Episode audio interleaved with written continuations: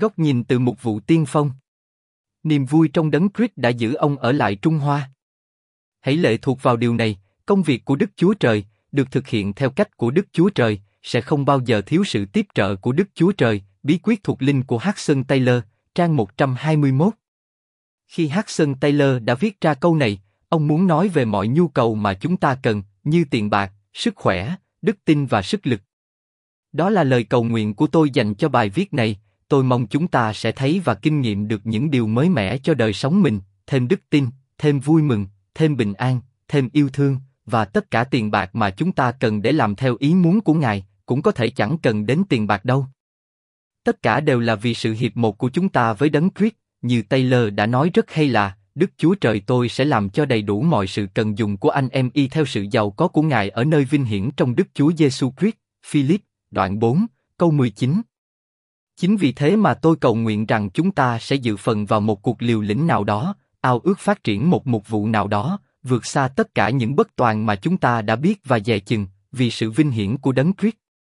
Hudson Taylor sinh ngày 21 tháng 5 năm 1832 tại Barnsley, nước Anh, trong một gia đình thuộc hệ phái giám lý rất tinh kính.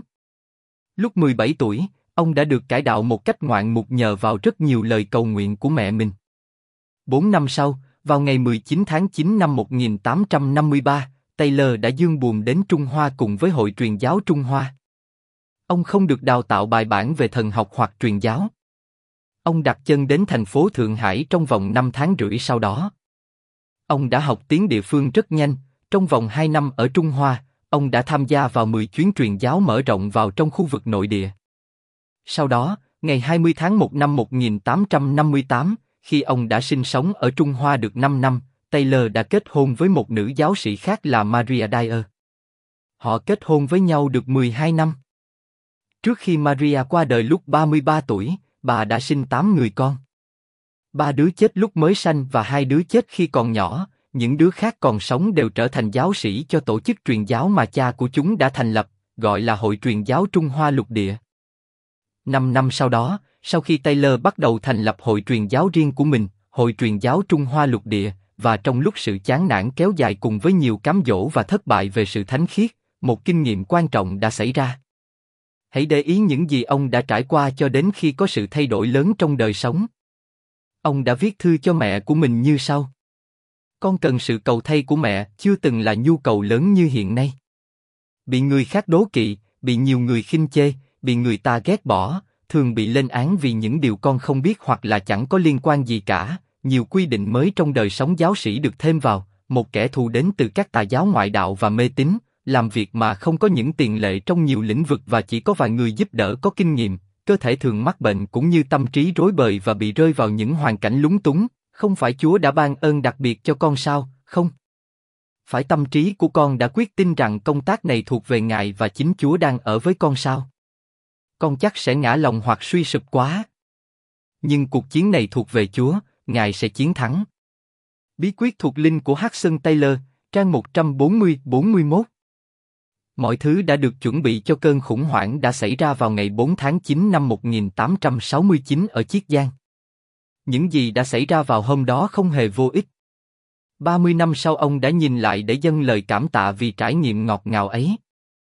Chúng tôi không sao quên được phước hạnh đã nhận được qua mấy lời ở trong văn, đoạn 4, câu 14 chép rằng, uống nước ta sẽ cho, thì chẳng hề khác nữa gần 30 trước.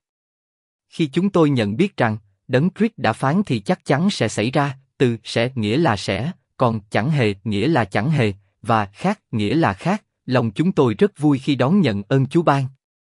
Chúng tôi ngồi xuống trong tình trạng khao khát, nhưng lại rất vui khi được uống dòng nước ấy, ngợi khen Chúa vì những ngày khô hạn đã qua rồi và qua đi mãi mãi. Sự chia ly và sự nhóm lại, trang 46. Chúng ta phải cẩn trọng không nên tỏ thái độ chế nhạo ở chỗ này. Taylor không phải là người non nớt. Ông đang nói về trải nghiệm cách đây 30 năm mà ông đã vật lộn với thời điểm sa sút của mình. Những ngày khô hạn đã qua rồi, không có nghĩa là ông không hề khao khát Chúa Giêsu nữa. Chúng ta sẽ trở lại tìm hiểu ý nghĩa chỗ này sau. Nhưng bây giờ thì chúng ta nên để ý kỹ hơn, giống như người viết tiểu sử của ông đã nói, cuộc đời ông được biến cải kể từ đây. Sự hình thành Trung Hoa hiện đại, tập 2, trang 109 Cũng vừa đúng lúc. Năm 1870 là một năm đầy khó khăn ở trong cuộc đời của ông. Con trai của ông là Samuel đã qua đời vào tháng Giêng. Sau đó vào tháng 7, Maria sinh một con trai tên là Noel cũng qua đời hai tuần sau đó. Nỗi buồn của Hudson càng tăng thêm vào ngày 23 tháng 7, Maria qua đời vì mắc dịch tả. Bà được 33 tuổi, bỏ lại Hudson 38 tuổi cùng với bốn đứa con. Dường như Đức Chúa Trời đã ban cho Taylor một sự thỏa mãn bất thường ở trong đấng Christ, khác với trải nghiệm ngắn ngủi của sự cải đạo, mà là một cách để sống còn và vượt qua tình trạng buồn thảm đang ùa đến ngay lập tức. Một năm sau đó, Taylor đã dương buồn trở về Anh quốc. Khi còn ở đó, vào ngày 28 tháng 11 năm 1871, ông đã kết hôn với một phụ nữ mà ông đã sống đến gần cuối đời, là Jenny Faudin. Họ kết hôn được 30 năm cho đến khi bà qua đời vào năm 1904, đúng một năm trước khi ông qua đời. Vào tháng 2 năm 1905, Taylor đã dương buồn đến Trung Hoa lần cuối cùng. Sau khi thực hiện một chuyến truyền giáo ở nhiều nơi, ông đã qua đời vào ngày 3 tháng 6 ở Changsha, Hunan, hưởng thọ được 73 tuổi. Năm 2015 đã đánh dấu kỷ niệm lần thứ 150 ngày Taylor đã sáng lập hội truyền giáo. Vào năm 1900, có 100.000 cơ đốc nhân ở Trung Hoa, ngày nay có khoảng 150 triệu cơ đốc nhân. Sự tăng trưởng này là việc Chúa làm, người trồng, kẻ tưới, còn Đức Chúa Trời làm cho lớn lên, Cô Rinh Tô nhất, đoạn 3, câu 6. Tuy vậy, đó cũng là bông trái từ sự trung tín. Taylor đã chịu khó nhiều hơn ai hết. Sự khó nhọc ấy được duy trì bằng sự hiệp một với đấng Christ. Vậy, chúng ta hãy tìm hiểu xem sự hiệp một có ý nghĩa thế nào đối với Taylor. Ngày 4 tháng 9 năm 1869, khi ông được 37 tuổi, Taylor tìm thấy một lá thư ở chiếc giang từ John Cát Thi. Đức Chúa Trời đã dùng lá thư ấy để làm đảo lộn cuộc đời của Taylor. Khi linh hồn tôi đau đớn tột cùng, thì một câu trong bức thư tượng các Thi đã lấy cái vẫy ra khỏi mắt tôi, còn Thánh Linh của Đức Chúa Trời đã bày tỏ với tôi lẽ thật về sự hiệp một với Chúa Giêsu mà tôi chưa hề biết bao giờ, bí quyết thuộc linh của Hudson Taylor, trang 149. Lời cầu nguyện ở trong Epheso, đoạn 1, câu 18 được đáp lời một cách kỳ diệu, lại soi sáng con mắt của lòng anh em, hầu cho biết. Taylor nói rằng, khi đọc, tôi đã thấy tất cả. Tôi nhìn Chúa Giêsu và thấy, và khi tôi đã thấy rồi thì niềm vui dâng trào, rằng Chúa phán, ta sẽ không lìa bỏ ngươi. Tôi không chỉ thấy Chúa Giêsu sẽ không lìa bỏ tôi, mà tôi còn là một chi thể trong thân thể bằng xương bằng thịt của Ngài nữa. Cây nho không hẳn chỉ có gốc nho, mà bao gồm tất cả, gốc cây, thân cây, nhánh cây, cành cây, lá cây, bông hoa, trái cây. Chúa Giêsu không chỉ là gốc nho, Ngài là đất và ánh nắng mặt trời, là không khí và vòi sen, và gấp 10.000 lần hơn những gì chúng ta tưởng, mong ước, hoặc cần. Ôi! Thật vui khi thấy lẽ thật này. Bí quyết thuộc linh của Hudson Taylor, trang 149 đến 150. Taylor đã nhìn thấy một sự mặc khải mạnh mẽ về sự hiệp một với Chúa Giêsu không thể diễn đạt thành lời, một trạng thái yên ninh, ngọt ngào và quyền năng thật tuyệt đối và vinh hiển, mà lại rất hiệu quả. Làm thế nào để được thêm vững tin? Không phải nỗ lực bằng sức riêng sau khi đã tin, mà bằng cách yên nghỉ nơi đấng thành tín, bí quyết thuộc linh của Hudson Taylor, trang 149. Bây giờ, ai cũng biết Taylor bị ảnh hưởng nhiều bởi phong trào kia suýt và quan điểm của họ về sự nên thánh, mà đây lại là một phong trào có những kẻ giải thích rất tệ, tức là sai trật đến nghiêm trọng. Kết luận của tôi về Taylor không phải là một trong những kẻ giải thích rất tệ ấy đâu, ông được bảo vệ khỏi những sai trật tệ hại của kia suýt nhờ vào sự trung thành của ông với Kinh Thánh, sự chịu khổ và những đau đớn kéo dài cả đời của ông, và đức tin của ông nơi quyền tể trị của Đức Chúa Trời. Trước hết, Taylor đắm chìm trong Kinh Thánh, và ông giải thích mọi trải nghiệm của mình bằng sự uống nắng của Kinh Thánh.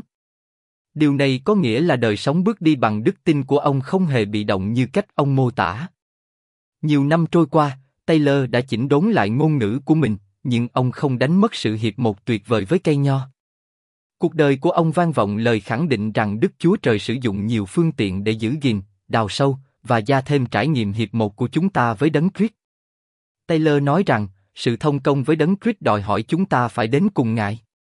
Suy gẫm về cuộc đời và việc làm của Ngài đòi hỏi chúng ta phải chăm chỉ sử dụng những phương tiện của ân điển, và đặc biệt nhất là đọc lời Chúa trong tinh thần cầu nguyện.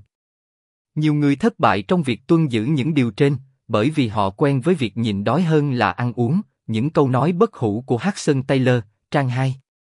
Thói quen mới của Taylor là đi ngủ sớm và dậy sớm lúc 5 giờ sáng để có thời gian đọc kinh thánh và cầu nguyện, thường là 2 tiếng đồng hồ, trước khi một ngày làm việc bắt đầu, bí quyết thuộc linh của Hudson Taylor, trang 145. Lý do thứ hai vì sao kinh nghiệm đã làm thay đổi cuộc đời của Taylor còn lại lâu dài, đó là ông đã coi sự chịu khổ là đường lối của Đức Chúa Trời để làm sâu sắc hơn và ngọt ngào hơn sự hiệp một của ông với Đấng Christ. Người trồng nho làm nhiều thứ để chăm sóc cho nhánh nho. Nhưng một việc mà Chúa Giêsu nhấn mạnh trong gian đoạn 15, đó là quá trình tỉa sữa. Mục tiêu của việc làm này là để bảo quản, làm gia tăng và giúp nhánh cây thật kết quả ở trong hiệp một với cây nho. Taylor nói rằng, chỉ trong lò thử thách của ân điển Đức Chúa Trời chúng ta mới thấy được sự đẹp đẽ và quyền năng. Vì thế, tất cả những thử thách về tính tình, hoàn cảnh, sự xúi dục, bệnh tật, thất vọng, mất mát sẽ đánh bóng thêm cho mặt gương và giúp chúng ta phản chiếu trọn vẹn và hoàn hảo hơn sự vinh hiển và phước hạnh của Chúa chúng ta. Ngày tháng phước hạnh ở Trung Hoa lục địa, trang 61. Cuối cùng, trải nghiệm ngọt ngào của ông trong sự hiệp một với Đấng Christ còn lại lâu dài, vì ông đã đón nhận sự tốt lành tuyệt đối và quyền tể trị của Đức Chúa Trời ở trên sự chịu khổ và sự hiệp một của ông với Đấng Christ. Khi ông được 52 tuổi phải nằm liệt giường và bị lãng quên, ông đã viết như sau, hãy nhớ rằng Đức Chúa Trời là đấng tể trị đời đời, Chúa có quyền làm theo ý Ngài lấy làm đẹp lòng, Chúa có thể không cần giải thích với chúng ta hàng ngàn thắc mắc về cách đối xử của Ngài đối với chúng ta, không chết vì sự chết. Trang 8 Nói cách khác, người trồng nho có thể dùng bất kỳ cách nào và bất kỳ ai mà Ngài muốn để tỉa sữa nhánh nho mà Ngài yêu. văn, đoạn 15, câu 1 đến câu 2 trong khi sự dạy dỗ của kia Suyết trong nhiều trường hợp đã quá nhấn mạnh tính thụ động của việc đeo đuổi sự thánh khiết và đã nhấn mạnh quá đáng về sự nên thánh như là phương cách để đạt đến cuộc sống cao hơn, thì cuộc đời của Taylor làm chứng rằng chúng ta có thể sống bình an, vui mừng và kết quả nhiều nhất trong hoạn nạn. Cho dù Đức Chúa Trời cho phép một sự cố nào đó xảy ra ảnh hưởng cả cuộc đời của chúng ta, giống như Ngài đã làm với Hudson Taylor, hoặc là đào sâu một vấn đề nào đó nhiều hơn, thì chúng ta đừng bỏ cuộc cho đến khi kinh nghiệm được những gì sứ đồ Phaolô đã trải qua trong Philip đoạn 4 và những gì ông đã cầu nguyện trong Epheso đoạn 3, câu 19 là hầu cho anh em được đầy dẫy mọi sự dư dật của Đức Chúa Trời. Đừng bỏ cuộc trong việc đeo đuổi sự đầy dẫy này. Nếu Hudson Taylor còn sống thì ông sẽ nói, điều ấy thuộc về chúng ta là những kẻ ở trong đấng Christ. Hãy sở hữu. Hãy tận hưởng.